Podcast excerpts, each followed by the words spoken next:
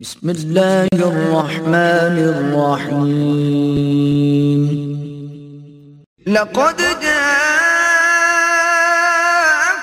رسول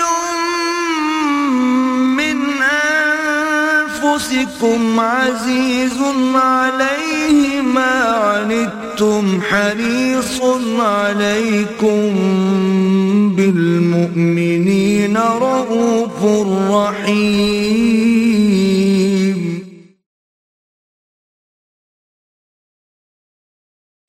نحمده ونصلي على رسوله الكريم.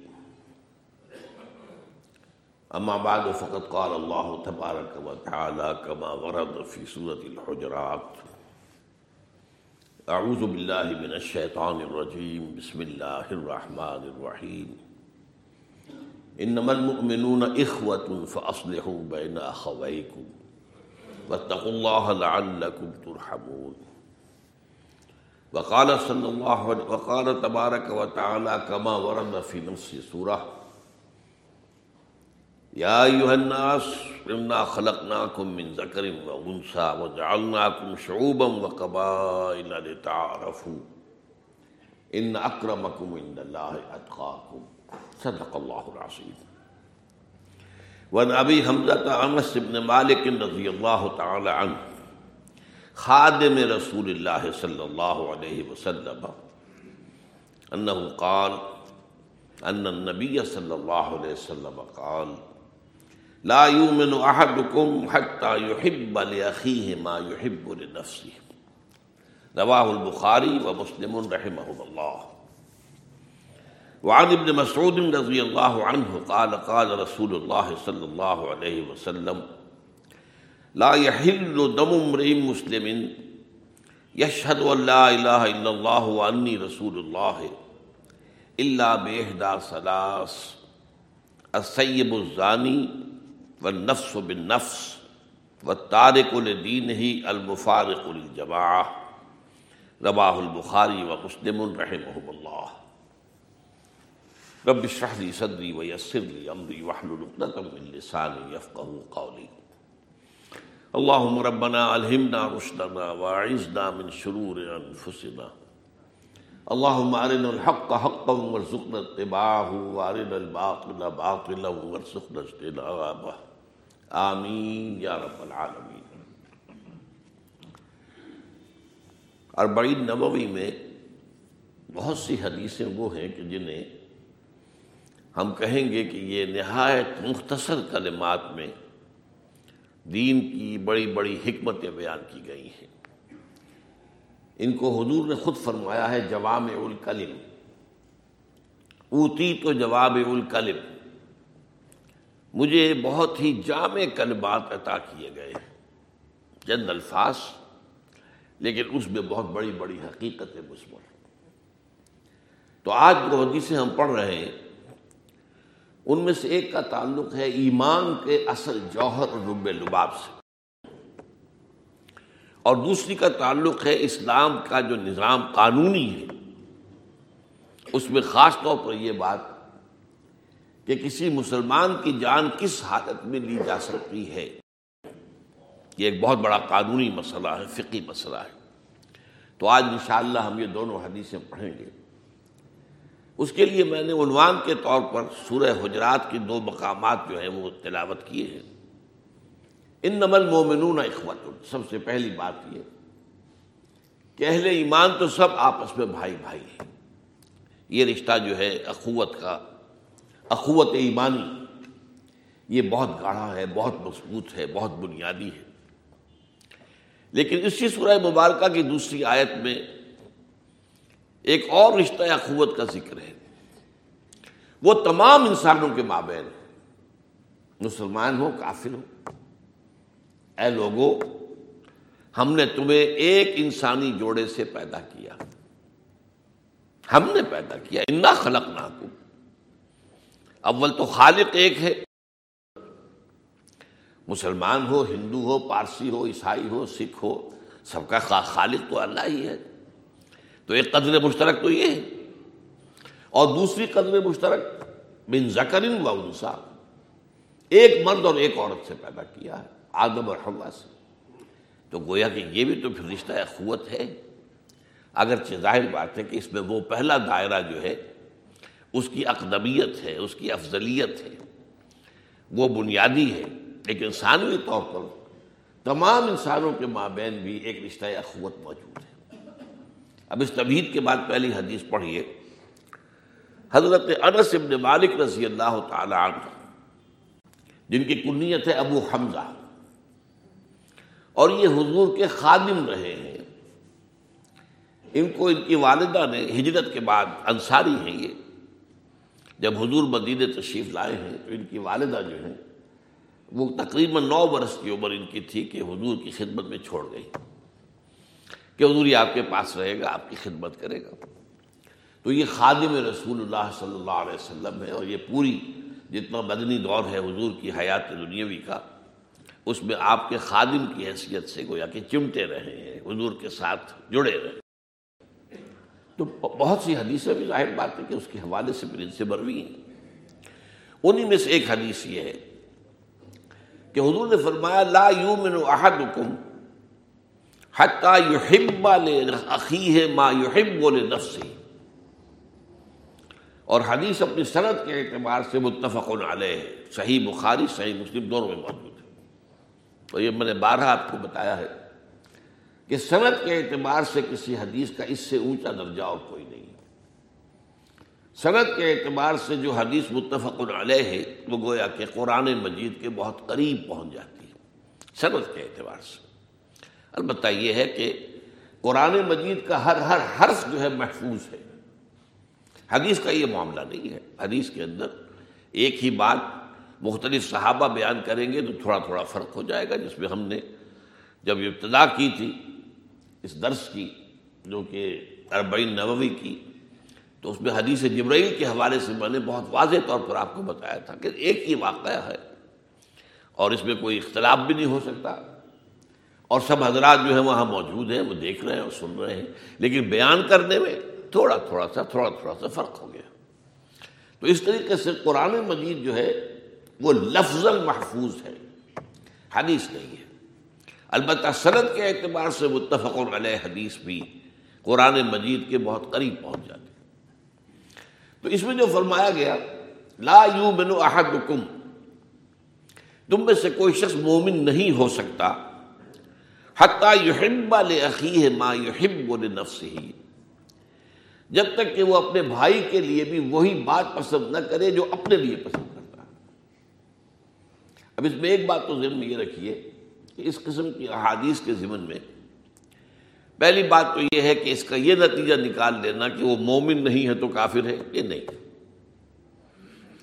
بلکہ جیسا کہ ہم تفصیل سے ایمان اور اسلام کا فرق واضح کر چکے ہیں، تو ایمان اصل میں بعض حقائق کے قلب میں جاگزی ہو جانے کا نام ہے۔ اور اس کے پھر مراتب ہیں، مختلف مراتب ہیں۔ اسی کا ایک مرتبہ وہ بھی ہے انتابد اللہ کا ان کا تراہ فیلن تکن تراہ فیلن ہو یار انتامن اللہ کا ان کا تراہ فیلن تکن تراہ فیلن ہو یار یہ بھی در حقیقت اسی ایمان کی گہرائی کا درجہ ہے. اس حوالے سے ایمان کی گہرائی کے پہلو سے ایمان کے مختلف تقاضے، مختلف مظاہر، مختلف ثمرات کیا نتائج نکلنے چاہیے؟ اگر ایمان فی الواقع ہے تو یہ مختلف احادیث میں جو مختلف ثمرات ہیں وہ بیان کیے گئے قرآن مجید میں بھی ہے سورہ تغابن کے دوسرے رقوع میں ثمرات ایمان کے کیا کیا ہیں انہیں کھول کر بیان کیا گیا ہے۔ اب ایسے جیسا کہ یہ حدیث ہم پڑھ رہے ہیں۔ دو اور حدیثیں بہت ہی معروف، بہت مشہور اسی طرح سے تقریباً اسی انداز کی موجود لا یومن احدکم حتیٰ یقون ہوا ہو تم الباد یہ تو بھی۔ تم میں سے کوئی شخص مومن نہیں ہو سکتا جب تک کہ اس کے خواہش نفس اس کے تابع نہ ہو جائے جو میں لے کر آیا ہوں۔ میں شریعت لایا ہوں، میں اللہ کے احکام لایا ہوں، میں عوامر و نواحی لایا ہوں۔ اگر تمہاری خواہش نفس جو ہے سرکشی کرتی ہے اس کے خلاف تو پھر ایمان نہیں ہے۔ ایمان کا تقاضا کیا ہے؟ اگر حقیقی ایمان ہے مسلمان تو ہو سکتا ہے کہ مسلمان جو ہے کسی وقت اللہ کے کسی حکم پر اپنے نفس کے کسی تقاضے کو ترجیح دے دے، تو کافر تو نہیں ہو جائے گا۔ گناہ گار ہوگا، فاسق ہوگا، فاجر ہوگا، وہ اس کے معاملہ ہوگا، لیکن وہ کافر نہیں ہو جائے گا۔ لیکن ایمان کی حقیقت جو ہے، وہ پھر اسے حاصل نہیں ہے۔ اگر اس کی خواہش رستاب نہیں ہو گئی ہے، اس کی جو حضور لے کر آئے صلی اللہ علیہ وسلم۔ اسی طرح ایک اور ہے معاملہ۔ لا یومن احدکم حتی اکون احب الیہ من والدہ و ولدہ والناس اجمعین تم میں سے کوئی شخص مومن نہیں ہو سکتا جب تک کہ میں اسے اپنے والد سے، بیٹے سے، تمام انسانوں سے بڑھ کر محبوب نہ ہو جاؤں.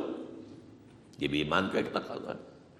تو ایمان کے مختلف تقاضے ہیں اور ایمان کے مختلف درجات ہیں۔ ان کے حوالے سے بات ہو رہی ہے۔ اس کو اس لغوی مفہوم میں لے لینا کہ جب مومن نہیں ہے تو گویا کہ پھر مسلم بھی نہیں ہے، پھر کافر ہو گیا۔ یہ سارا معاملہ جو ہے یہ غلط ہے۔ اور اس کو ہم بڑی تفصیل سے اس پر ہم بحث کر چکے ہیں حدیث جبرائیل کے ذمن میں۔ اب یہاں جو بات بیان کی جا رہی ہے، جس کو ہم عام معنی میں کہیں گے شرافت، مروت۔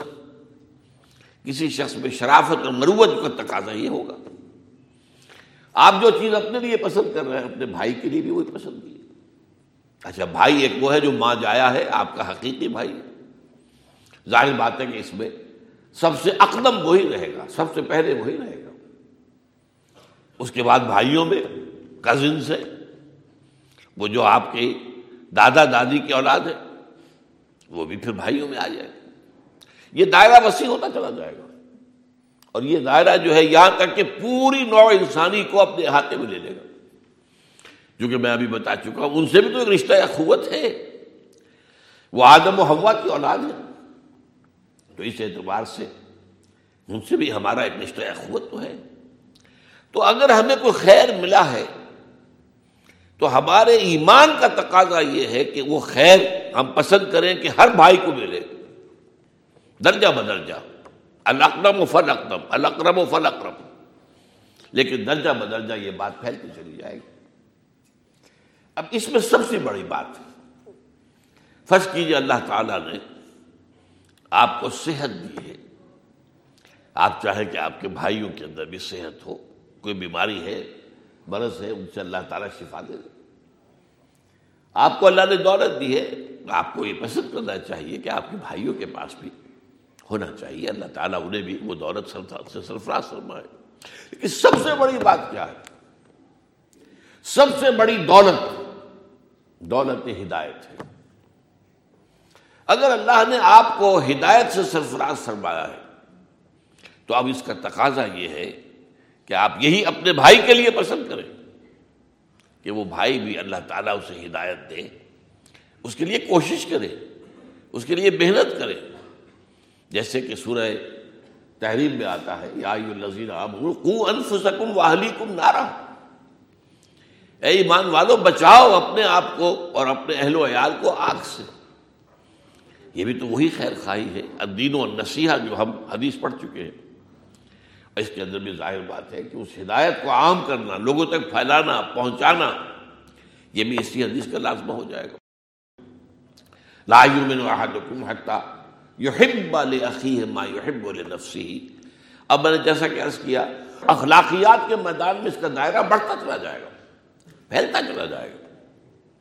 یہ تو جیسے جیسے آپ کے قلب کے اندر وسعت پیدا ہوگی، آپ کے سینے میں فراخی پیدا ہوگی، تو رشتہ اخوت جو ہے بڑھتا چلا جائے گا۔ اور یہ پھر وہ چیز ہے کہ جو خلق کی ہدایت کے لیے، نوع انسانی کو سیدھے راستے پر لانے کے لیے ایک وقت ایسا آ جاتا ہے کہ پھر انسان کے لیے اس کے سوا کوئی اور کام کرنے کو اس کا جی چاہتا ہی نہیں۔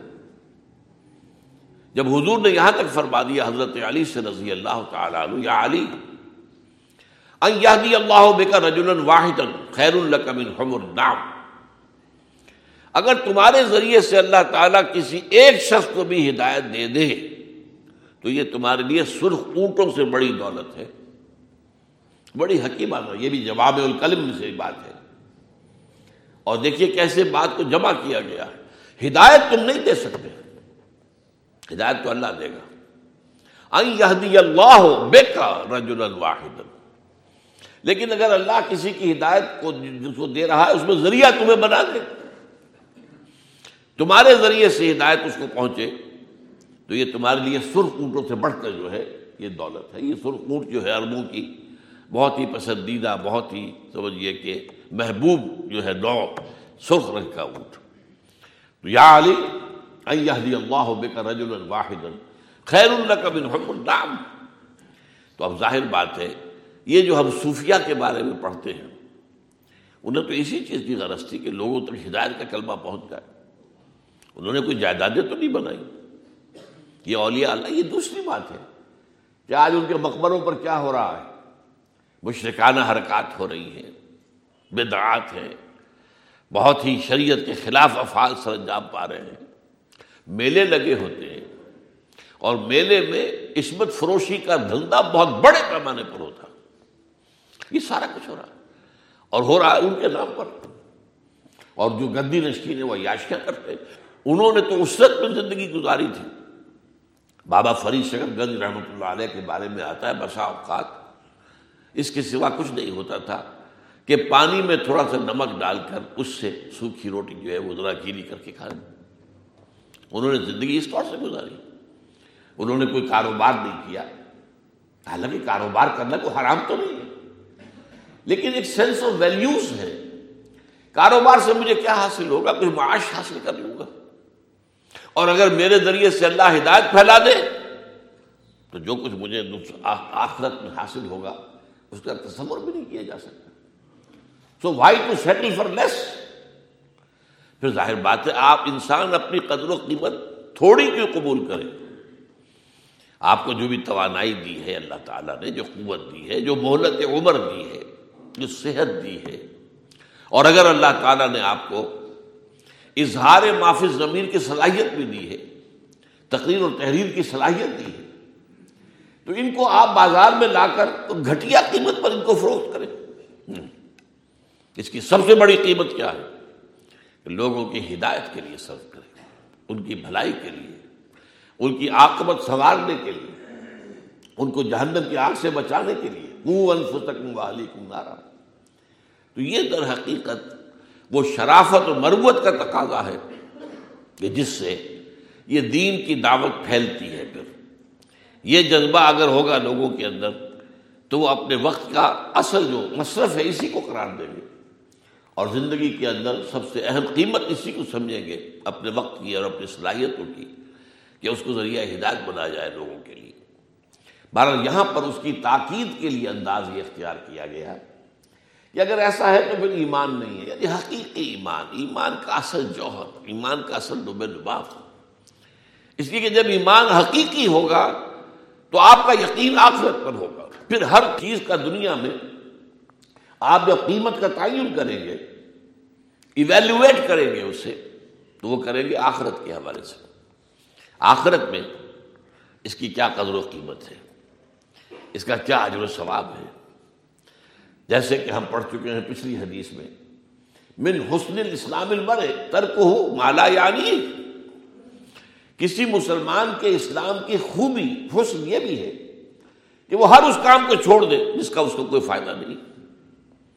یعنی دنیا کا وقت یا تو لگے دنیاوی ضرورت کوئی پوری کرنے کے لیے۔ وہ بھی ظاہر بات تو تقاضا ہے، زندگی کے تقاضے ہیں پورے کرنے میں۔ یہ ایک مصرف ہے، جائز مصرف ہے، صحیح مصرف ہے۔ اور یا پھر اس کے ذریعے سے آخرت کمائی جائے۔ یوں سمجھنا کہ وقت کوئی بیکار اور فضول چیز ہے۔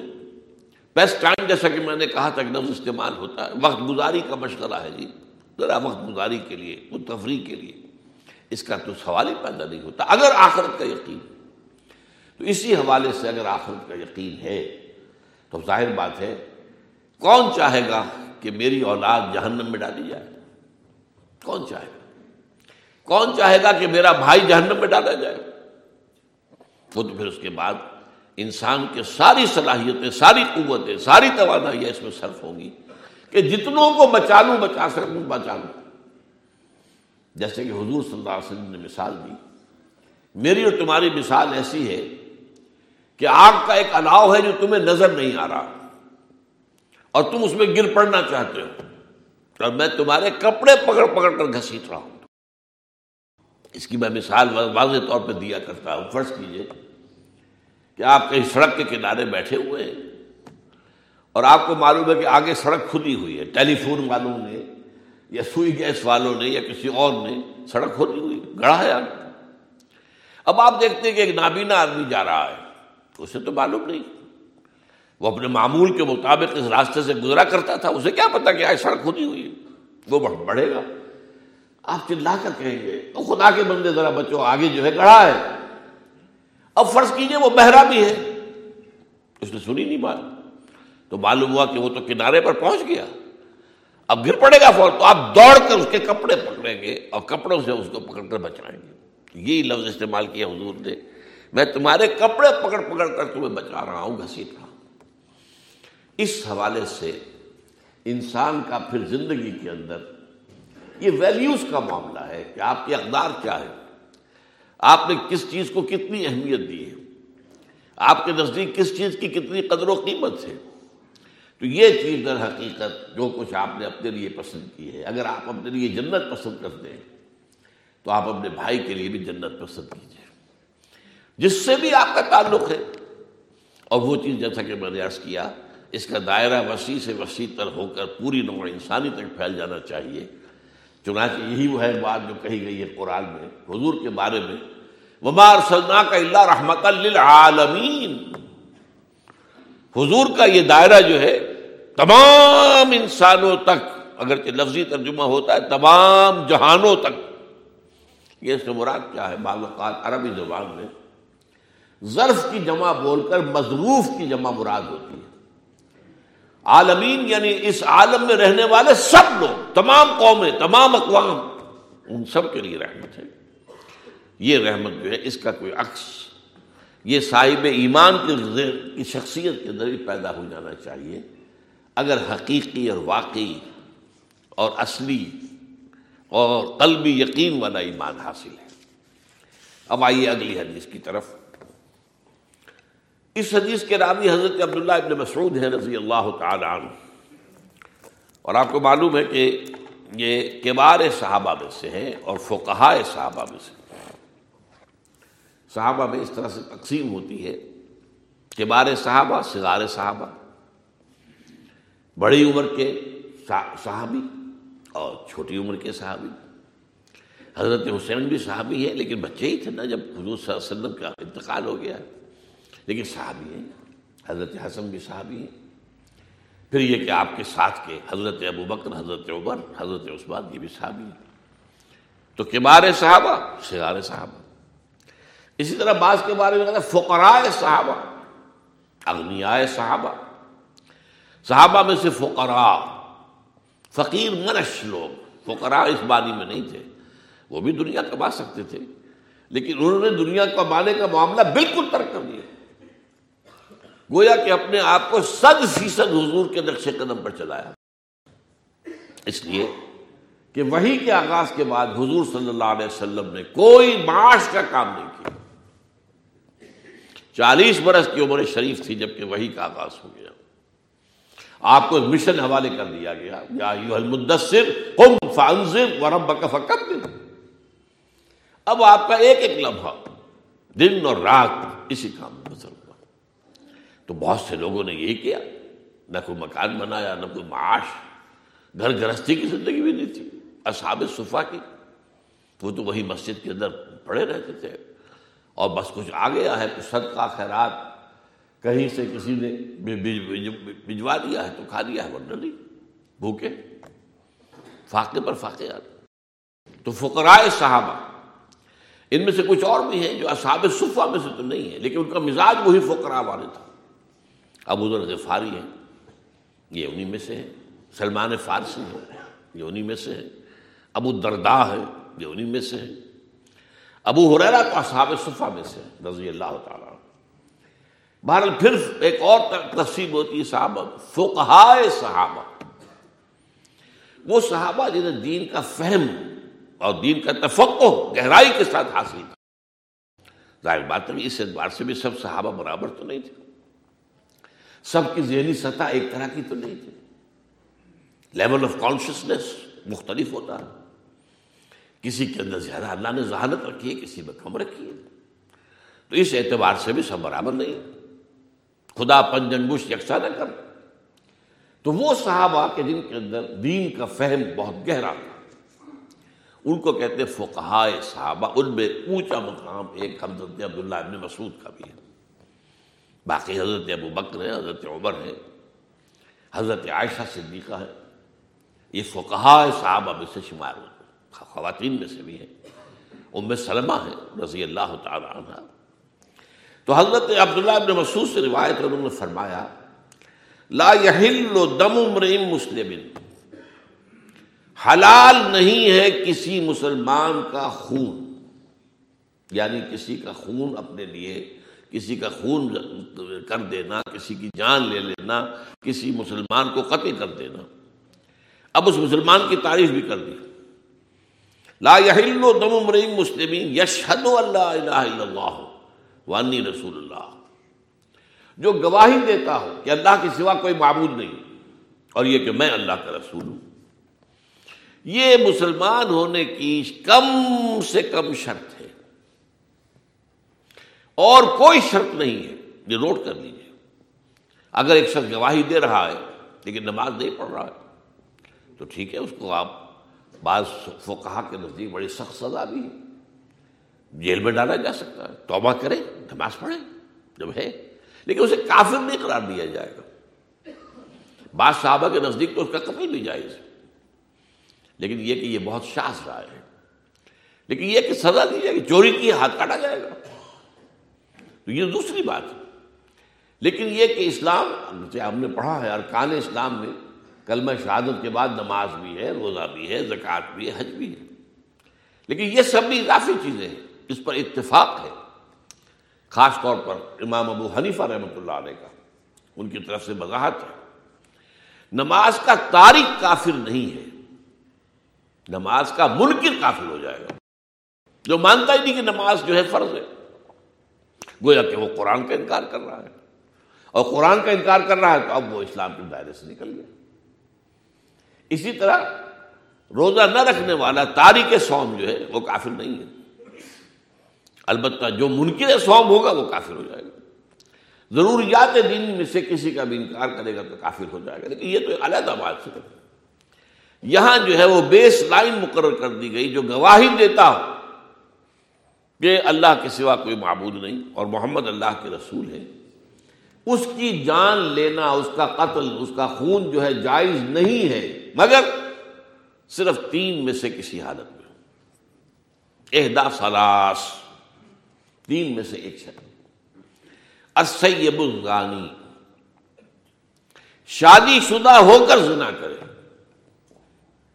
اس کو رجم کیا جائے گا۔ اور رجم بھی قتل ہی کی ایک شکل ہے۔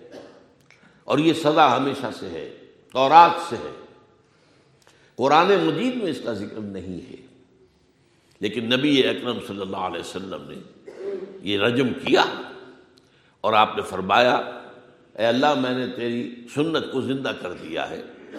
در حقیقت یہ دو سزائیں جو اسلام میں ہیں کیپٹل پنشمنٹ کی۔ ایک دوسری کا ذکر بھی ابھی آنے والا ہے۔ ان دونوں کا ذکر قرآن میں نہیں ہے۔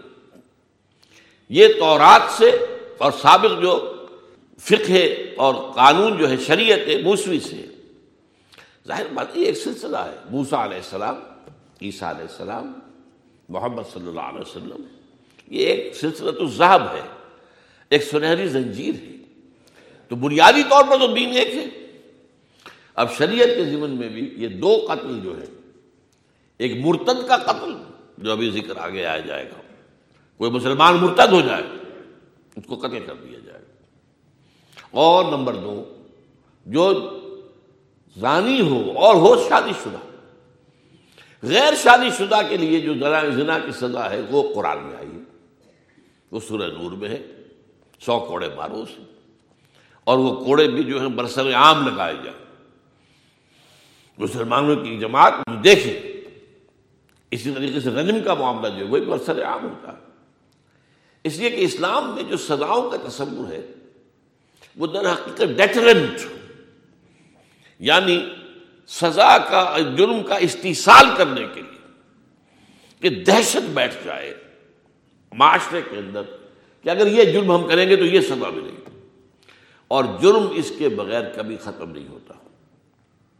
آج کی ہماری تہذیب میں مہذب ترین ملک، تعلیم یافتہ ترین ملک امریکہ سے بڑھ کر تو کوئی نہیں۔ اور کس قدر جرائم وہاں ہے آپ اس کا اندازہ نہیں کر سکتے۔ ہینس کرائم گھناؤ نے جرم۔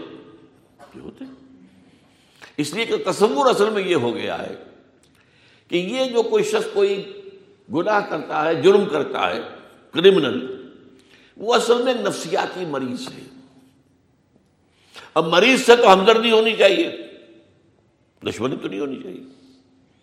یہ چونکہ نفسیاتی برس ہے، اس کی اصلاح ہونی چاہیے۔ اس کا علاج کیا جانا چاہیے۔ اسی لیے جیلوں کو امریکہ میں کریکشن سینٹرز کہا جاتا ہے۔ کریکشن ہو رہی ہے۔ لوگوں کی تصحیح ہو رہی ہے، لوگوں کی اصلاح ہو رہی ہے۔ اور وہاں پر ظاہر بات ہے کہ انہیں جو ہے زندگی کے جو بھی ضروریات ہیں وہ وہاں پہنچائی جاتی ہیں۔ اب ظاہر بات ہے کہ پھر اس کے نتیجے میں جرم کبھی ختم نہیں ہوگا اور یہ ہے وہاں پر۔ تو عام طور پر وہاں زیادہ جرائم پیشہ جو ہے، وہ افرو امریکنس ہے اور میں کہا کرتا ہوں کہ یہ افرو امریکنس جو ہیں، یہ بدلہ لے رہے ہیں آج کے امریکیوں سے کہ تم نے جو ہمارے جو جد امجد، جو ہمارے آبا و اجداد کو تم افریقہ سے پکڑ کر لائے تھے اور لوہے کی زنجیروں میں آہنی زنجیروں میں کس کس جکڑ کر لائے تھے، جہاز بھر بھر کر لائے تھے اور تم نے انہیں غلام بنایا تھا۔ اور ان کے اوپر ظلم کیے تھے اور ان کو تعدیاں کی تھی اور ان سے جو ہے وہ کام وہ لیے تھے کہ جو ان کی مثال سے بھی بڑھ کر تھے۔ تو آج اس کا بدلہ لے رہے ہیں افرو امیریکنس معاشرے کے اندر۔ ہیں کچھ لوگ جو اس معاشرے کے اندر جذب ہو گئے ہیں۔ کچھ ایسا بھی ہو گیا ہے کہ ایک مکسڈ بریڈ بھی پیدا ہو گئی ہے۔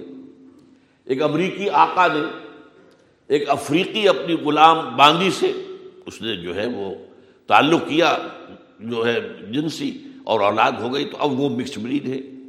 تو اس طرح کے لوگ بھی ہیں۔ چنانچہ وہ امریکن جو افرو امیریکن میں سے ذرا ہلکے رنگ کے نظر آتے ہیں، وہ کون ہے وہ مکسڈ بریڈ ہے ورنہ افریقن جو اصل چلے آ رہے ہیں، ان کا رنگ تو پھر بہت گہرا ہونا چاہیے۔ بہرحال یہ جو ہے، اب یہ میں آپ کو وہاں کی اسٹیٹسٹکس بتا رہا ہوں۔ وہاں ہوتا کیا ہے کہ ایک مجرم نے جرم کیا۔ اور اس کے بعد اس کو سزا مل گئی۔ یا سزا کہہ لیں، جو بھی کہہ لیں، ڈیٹینشن سینٹر ہے کریکٹو سینٹر ہے، ایک سال رہنا ہے، رہا۔ واپس آیا، پھر جرم کیا، پھر پہنچ گیا۔ آرام سے کھانے کو ملتا ہے باہر تو جا کر محنت کرنی پڑے گی، مزدوری کرنی پڑے گی۔ تو یہ جو ہے، اس سے جرم کے خاتمے کا کوئی سوال ہی پیدا نہیں ہوتا۔ وہاں یہ دیکھنے میں آئی بات، وہاں کے اتھارٹیز کے۔ کہ ان میں سے جو مسلمان ہو جاتے ہیں، اس لیے کہ یہ کام بہت سے مسلمان بہت عرصے سے کر رہے ہیں۔ یہ جو مسلمان امیگرینٹس گئے ہیں امریکہ میں، وہ جا کر جیلوں میں تبلیغ کرتے ہیں، انہیں اجازت مل جاتی ہے۔ کچھ گئے، کچھ کھانا پینے کے لیے بھی سامان لے گئے، قیدیوں کے لیے، کوئی جو ہے وہ تحفے لے گئے ان کی دلجوئی کے لیے، پھر انہیں اسلام کی دعوت بھی دی جو وہاں مسلمان ہو جاتا ہے، پھر وہ واپس نہیں آتا۔ وہ معاشرے میں جا کر ایک امن پسند شہری بن جاتا ہے۔ لہذا اب وہ باقاعدہ مسلم چیپلنز رکھ رہے ہیں وہاں پر۔ مسلمان چیپلنز تنخواہ دیتے ہیں، اچھی بھلی تنخواہ دیتے ہیں۔ میں نے بہت سے لوگوں کو دیکھا ہے وہاں پر کہ باقاعدہ اسی پیشے کو انہوں نے اختیار کیا ہے۔ And they are getting good salaries اور اس کے اندر وہاں جا کر جو ہے اسلام کی تعلیم دیتے تو بار میں یہ بتا رہا تھا کہ جرم کا خاتمہ جو ہے، یہ ہے سخت سزا سے۔ ایک آدمی کو سزا دی جائے اور ہزار کو جو ہے کہ ہوش ٹھکانے آ جائے۔ کہ اگر میں نے یہ کام کیا تو یہی میرا بھی معاملہ ہوگا۔ یہی اصل میں سعودی عرب کے معاملے میں پوری دنیا میں مانا جاتا تھا کہ وہاں جرم نہیں ہے۔ حالانکہ یہ آل سعود کے آنے سے پہلے وہاں بے تحاشا جرم تھا۔ لوٹ، مار غارت گری۔ حاجیوں کو لوٹتے تھے حاجیوں کو قتل کرتے تھے۔ یہ سارا کچھ ہوتا تھا۔ ایک زمانے میں مجھے یاد ہے، جب میرے دادا گئے تھے حج کے لیے اسے سمجھا جاتا تھا کہ جو جا رہا ہے، اب گویا کہ وہ اس کی زندگی کا خاتمہ ہے۔ اب وہ اگر آ گیا تو وہ بونس ہے ایک طریقے سے کہ وہ آ جائے گا دوبارہ، تو ایک نئی زندگی مل جائے گی۔ لیکن وہاں قتل و غارت، وہاں کے مسائب وہاں کی سختیاں جھیلنا پھر عام طور پر بڑی عمر میں لوگ حج کرتے تھے، یہ تو آج کل ہوا ہے نا، کہ نوجوان جو ہیں وہ وہ بھی حج کرتے ہیں۔ لیکن یہ کہ عام طور پر ہمارے معاشرے میں تو سارے کار دنیاوی جتنے بھی ہیں، ختم کر کے پھر آدمی جو ہے سمجھتا تھا کہ اب میں حج کرا بہرحال وہاں پر بھی جرم بہت تھا، بہت سخت تھا۔ لیکن جب یہ آل سعود کی حکومت ہوئی ہے، اور یہ آل سعود کی حکومت اصل میں ایک مشترک حکومت تھی۔ شیخ محمد ابن عبد الوہاب یہ آل شیخ کہلاتے ہیں۔ اور یہ آل سعود کہلاتے ہیں۔ یہ دو قبیلوں کا اشتراک ہوا آپس میں۔ محمد ابن عبد الوہاب کی اولاد اور ان کے درمیان یہ معاہدہ ہوا کہ ہم مل جل کر محنت کرتے ہیں اور ایک حکومت قائم کرتے ہیں۔ اس اس کی حکومت آل سعود کے پاس رہے گی۔ حکومت کا انتظام۔ دینی معاملہ آل شیخ کے پاس رہے گا آل شیخ شیخ محمد ابن عبد الوہاب، ان کے خاندان کے پاس۔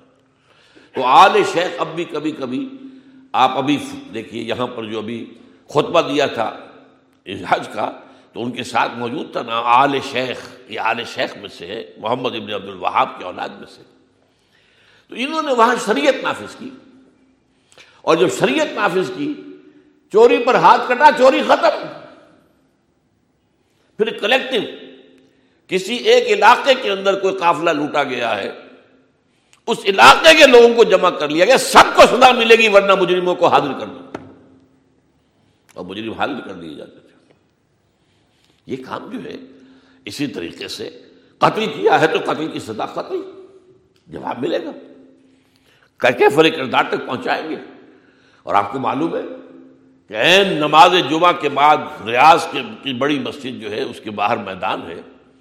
اور وہاں پر جس کا قتل کرنا ہوتا ہے، وہاں نماز جمعہ کے بعد ہجوم کے اندر وہ جو ہے جلاد اس کا گردن اڑاتا ہے، مارتا ہے گردن اس کے کے سامنے۔ تاکہ دہشت پیدا ہو، جرم سے انسان جو ہے بھاگے۔ تو وہاں در حقیقت جرم کا خاتمہ اسی سے ہوا تھا۔ ڈیٹرنٹ ہے اصل میں یہ۔ اس حوالے سے باقی کوئی اور ذریعہ جرم کے ختم کرنے کا موجود نہیں۔ اگر آپ تعلیم سے سمجھیں کہ جرم ختم ہو جائے گا تو تعلیم کا معیار جو ہے امریکہ سے اوپر کسی قوم میں جا نہیں سکتا۔ مہذب کہنے کو تو آج دنیا کے اندر مہذب ترین قوم ہوا ہے، لیکن جرم بدترین جرم موجود ہے۔ تو بہرحال یہاں پر فرمایا گیا، لا یحلو دم امرئ مسلم یشهد ان لا الہ الا اللہ وان انی رسول اللہ الا بہدا ثلاث السیب الزانی۔ شادی شدہ ہو کر اور زنا کرے۔ اور نمبر دو، النفس بالنفس۔ جس نے قتل کیا ہے، اس کے جواب میں قتل کیا جائے گا۔ اللہ یہ کہ مقتول کے ورثا انہیں معاف کر دیں۔ یہ اختیار مقتول کے ورثا کو ہے، کسی حکمران کو نہیں ہے۔ یہ ہمارے ہاں جو قانون ہے، یہ خلاف اسلام ہے، غلط ہے کہ صدر مملکت کو حق حاصل ہے۔ ایک شخص پر قتل کا مقدمہ ہے، سیشن کورٹ نے اسے پھانسی کی سزا دے دی ہے۔ ہائی کورٹ کے اندر اس کی اپیل ہوئی ہے۔ وہ ہائی کورٹ نے سزا بحال رکھی ہے۔ سپریم کورٹ میں اپیل ہو گئی ہے، اس نے سزا بحال رکھی۔ لیکن اب برسی پٹیشن جو ہے، لائز ود دی پریزیڈنٹ، رحم کی اپیل کرے گا اور وہ چاہے گا صدر تو معاف کر دے گا۔ قطن اس کا کوئی اختیار کسی صدر کو نہیں ہے۔ ہاں مقتول کے وہ رسا کر سکتے اور اس میں بہت بڑی حکمت ہے۔ مقتول کے وہ رسا آپ سوچئے، جیسا کہ ہمارے یہاں خاص طور پر دیہات میں اب بھی ہوتا ہے، قتل کے بدلے قتل، پھر قتل پھر قتل۔ ایک سلسلہ چلتا ہے۔ اگر کہیں ایسا ہو جائے کہ ایک قاتل کو، جس کو اس نے قتل کیا تھا، اس کے جو وہ رسا معاف کر دے، وہ راستہ ختم ہو جائے گا، نہیں آگے قتل کر دے گا انہوں نے اتنا بڑا کرم کیا ہے، اتنا بڑا جو ہے، اس کے اوپر احسان کیا ہے، اس کی جان بخشی کی ہے۔ لہذا اب اس کے جواب میں کوئی قتل نہیں ہوگا، سلسلہ جو ہے ختم ہو جائے گا۔ لیکن یہ مقتول کے ورثا کو حق ہے، صرف کسی اور کو نہیں۔ ہے بھارت قانون کیا ہے؟ النفس بالنفس، جان کے بدلے جان۔ قتل عمد کسی نے کیا ہے؟ قتل خطا میں جان نہیں ہے۔ قتل خطا کے اندر دیت ہوتی ہے۔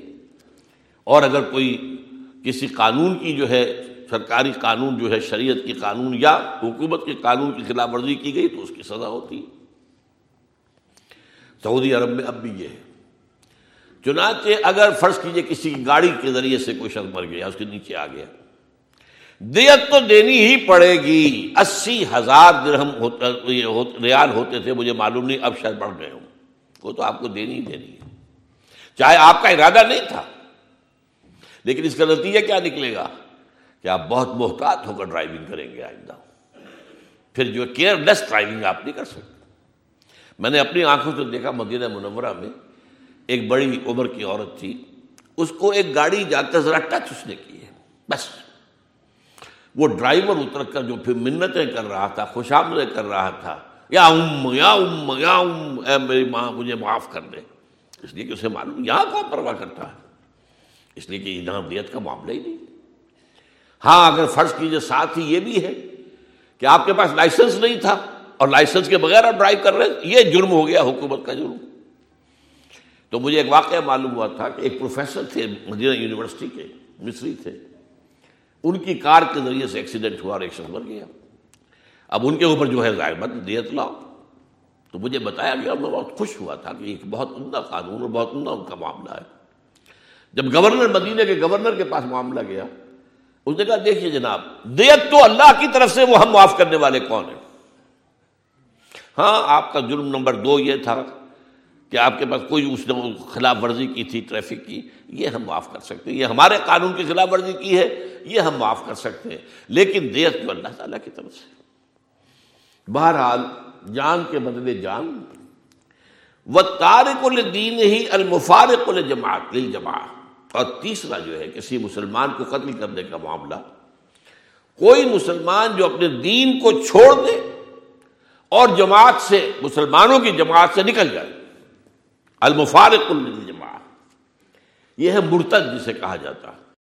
مرتد کی سزا بھی قتل ہے۔ اس میں کچھ اس دور میں آ کر بعض جو جدید دانشور ہیں، انہوں نے کچھ جدید جو بھی فکر اس وقت دنیا کے اندر ہے اس میں تو یہ ہے کہ آپ کو مذہب کو بدلنے کی آزادی ہونی چاہیے۔ جو ویسٹ ہے، وہ ہم پر جو بہت چیزوں میں اعتراض کرتا ہے، ان میں سے یہ بھی ہے کہ کوئی اور، کوئی عیسائی مسلمان ہو جائے، تو آپ اسے سینے سے لگاتے ہیں، کوئی مسلمان عیسائی ہو جائے، تو آپ اس کے قتل کے در پہ ہو جاتے ہیں۔ پھر ان میں یہ بھی ہے، آزادی اظہار، جو چاہیں کہیں۔ دیکھو ہمارے ہاں جس سے ہم خدا کا بیٹا کہتے ہیں، اسے باسٹرڈ کہتے ہیں، یہودی۔ ہم تو انہیں کچھ نہیں کہتے، ان کی ان کی خیر، ان کی آزادی ہے اظہار رائے، آزادی خیال، آزادی رائے، آزادی اظہار رائے۔ تو یہ کچھ چیزیں ایسی ہیں جدید تہذیب کی کہ جن کی گھٹی میں وہ جدید تہذیب کے جراثیم پڑ گئے ہیں، ان کی سمجھ میں نہیں آتی۔ اور اسلام کے یہ احکام ان کے سمجھ میں آنے والے نہیں۔ لیکن یہ کہ بہرحال اسلام کا قانون یہی ہے۔ میں عرض کر رہا تھا کہ اس کے زیر اثر کچھ ہمارے جدید جو ہیں، دانشور انہوں نے یہ کہنا شروع کیا ہے کہ محض مرتد جو ہے واجب القتل نہیں ہے۔ مرتد ہو کر وہ اگر اسلامی ریاست کے خلاف کوئی سازش بھی کر رہا ہو تو واجب القتل ہے۔ لیکن یہ اضافہ ہے ان کا جدید اس جو اثرات ہیں، اس کے زیر اس کی دباؤ کے تحت جو ہے انہوں نے یہ رائے قائم کی ہے۔ ورنہ سیدھی سیدھی بات جو ہے، وہ قتل مرتد ہے، مرتد کو قتل کیا جائے گا۔ اس کے لیے بھی اصل میں جو سبد ہے، وہ تورات سے ہے۔ اور وہ یہ ہے کہ جب حضرت موسا علیہ السلام کو اللہ تعالیٰ نے کوہ طور پر بلایا چالیس دن کے لیے اور تورات عطا کی، پیچھے سامری نے بچھڑا بنا دیا ایک۔ وہ بچڑا جو ہے، جو دھات سے بنایا گیا، سونا، چاندی، یہ زیورات تھے جو بنی اسرائیل کے پاس وہ جمع کروائے اور انہیں پگھلایا اور اسے بچڑا بنایا اور کوئی ایسا بنایا کہ اس میں سے ہوا گزرتی تھی تو آواز نکلتی تھی جیسے بچڑے کی آواز۔